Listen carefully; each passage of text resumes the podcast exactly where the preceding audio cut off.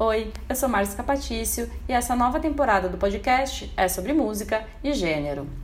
Fica um aviso, se você ouvir um barulho ao fundo, é a Rua da Consolação. Espero que esse som ambiente não atrapalhe a sua experiência. Esse podcast é sobre música porque nós vamos conversar sobre o meu último ano como mestrando em Estudos Culturais pela EACH USP. E o meu tema de estudo é o jornalismo musical, embora eu não seja propriamente jornalista de música. E essa consciência de não ser algo que eu desejei tanto, assim, uma mistura de frustração e entendimento, de que mesmo eu não tendo essa label colada na minha testa, meu envolvimento com a música vai além e está no meu dia a dia como profissional de cinema. Caminho que sigo desde 2013, quando o jornalismo já não dava conta da minha trajetória e das minhas contas.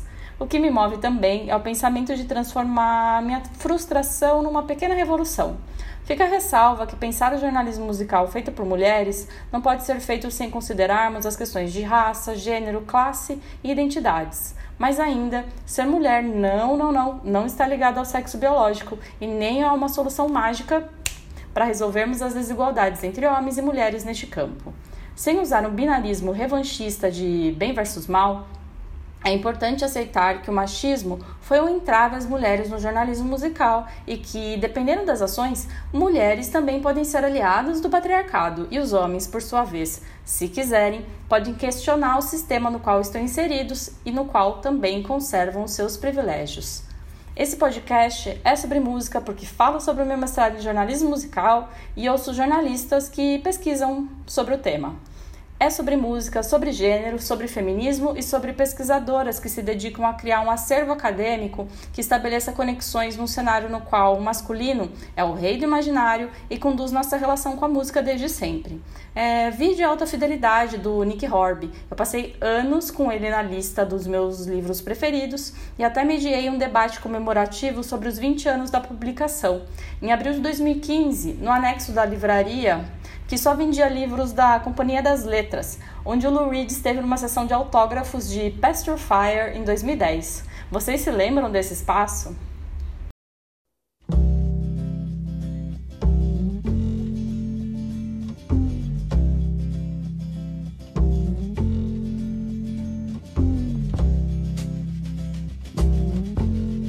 Nesta série, diferentes pesquisadoras irão compartilhar suas trajetórias, pois a identidade das mulheres perpassa a vida acadêmica.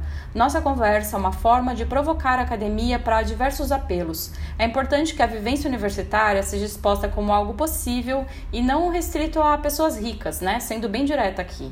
Quem consegue cursar disciplinas durante o dia, das 2 às 6, você tem que trabalhar das 9 às 6. Quem consegue produzir um texto bem escrito, se nem todos os docentes são acolhedores ao tratar as alunos em seus feedbacks. E nem me fale sobre escrita científica. Se escrever uma boa dissertação é indissociável do domínio da escrita acadêmica porque se insiste em mistificá-la, tornando-a inacessível, restrita a esses mesmos poucos.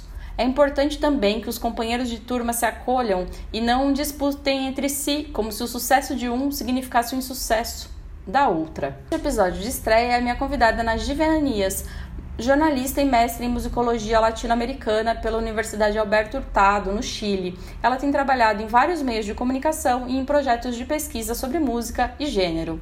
Ela nos conecta com a crítica musical feita entre continentes e, em especial, aqui na América Latina.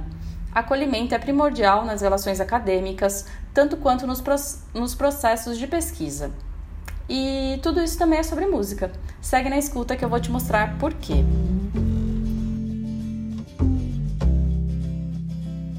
Posso dizer brevemente que eu trabalhei como jornalista musical nos jornais e revistas mais conhecidas aqui no Chile e eu pude ver a ausência de mulheres fazendo crítica musical nessa imprensa chilena e também como as mulheres eram também menoscabadas, talvez, por esse fato de só ser mulheres também, porque você sabe que o campo da crítica musical, seja no Chile, seja no Brasil, ou seja na América Latina inteira,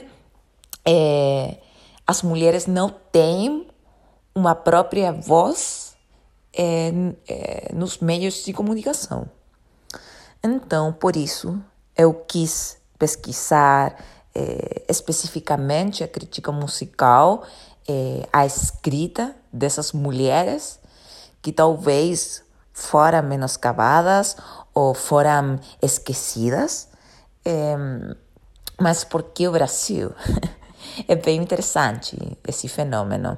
Inclusive, os meus professores me perguntaram na minha defesa da tese doutoral, que foi em janeiro, por que eu quis pesquisar no Brasil.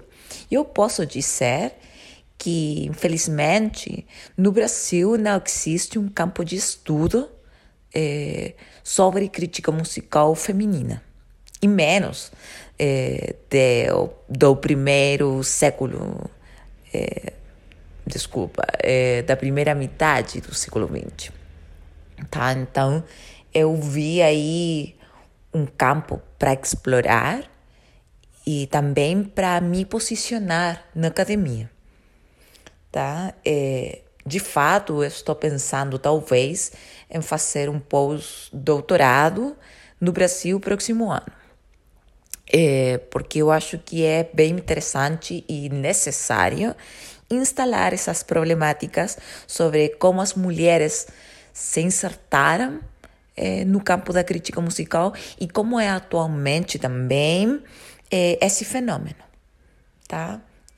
Não sei o que está acontecendo no Brasil nessa área, mas eu acho que é necessário falar sobre isso, e não apenas no campo acadêmico, tá? Eu acho que o mais difícil foi ficar no Brasil, porque eu fiz um estágio doutoral em 2019 para pesquisar os jornais e as revistas de música brasileiras. E o mais difícil foi tentar pesquisar um jornal carioca chamado Correio da Noite, que não ficava no acervo da Biblioteca Nacional do Brasil, no Rio de Janeiro.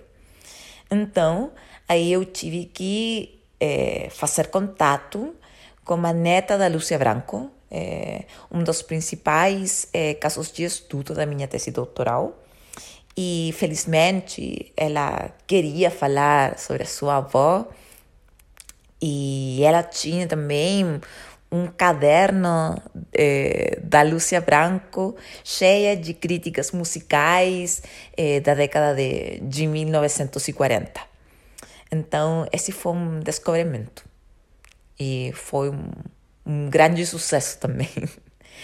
E o que mais me orgulha de pesquisar esta vertente de estudos, eu acho que sou uma pioneira. Sim, uma pioneira nesse campo de estudo. E, infelizmente, somos poucas mulheres ou acadêmicas que trabalham de fato nessa área. Inclusive, eu vou dar aulas em abril, na Universidade de Buenos Aires, sobre crítica musical feminina no Brasil, e também eu vou viajar a Salamanca, em Espanha, para também dar aulas intensivas da crítica musical de mulheres na primeira metade do século XX no Brasil, no Centro de Estudos Brasileiros da Universidade de Salamanca. Então, eu fico muito entusiasmada por isso, e eu acho que é uma grande oportunidade também para visibilizar a minha pesquisa, mas também para instalar essa problemática e dizer: a gente tem que pesquisar isso, é necessário, e que existe uma carência de estudos ao respeito. Sobre o número 3, falta necessária muita força, porque, por suposto, é difícil lutar na academia quando existem muitos homens. E eles têm uma importância bem forte na academia, até hoje. Inclusive no Chile, é difícil ver musicólogas ou pesquisadores sobre crítica musical, jornalismo musical, que possam estudar ou que possam se dedicar a esse campo. É bem difícil. Inclusive, já pesquisar nas universidades, nos programas de pós-grado, é difícil se enfocar nos estudos de mulheres jornalistas, seja musicais ou de política ou de economia, não sei. Isso como, por exemplo. Então, eu acho que a gente deve aprofundar na crítica musical, porque é importante também decifrar os discursos que estão aí presentes e que é necessário ler entre linhas. E por último, se eu tenho algum conselho para as pesquisadoras que pretendem estudar a crítica musical e feita em diferentes países, eu acho que elas devem ter muita força, muito amor também por essas pesquisas que são importantes, e eu quero repetir isso, é necessário e a gente deve aprofundar nisso. Mas também é importante ter essa capacidade, talvez econômica, de viajar por esses países, ou talvez também tentar pesquisar através das hemerotecas digitais. Por exemplo, no Brasil existe essa hemeroteca digital brasileira, que é grande, que é incrível e que, de fato, eu pesquisei muito nessa plataforma, tá? Então, é importante se dedicar completamente a isso, se dedicar com muitas horas também e não cair, porque às vezes a gente acredita que não é possível lutar contra essa corrente, que não é possível lutar contra a academia imperada pelos homens. E eu acho que é possível e que devemos fazer isso. É necessário, sobretudo nesta época de reivindicações sociais, políticas, do nosso corpo também, desse corpo feminino e de nossas decisões também.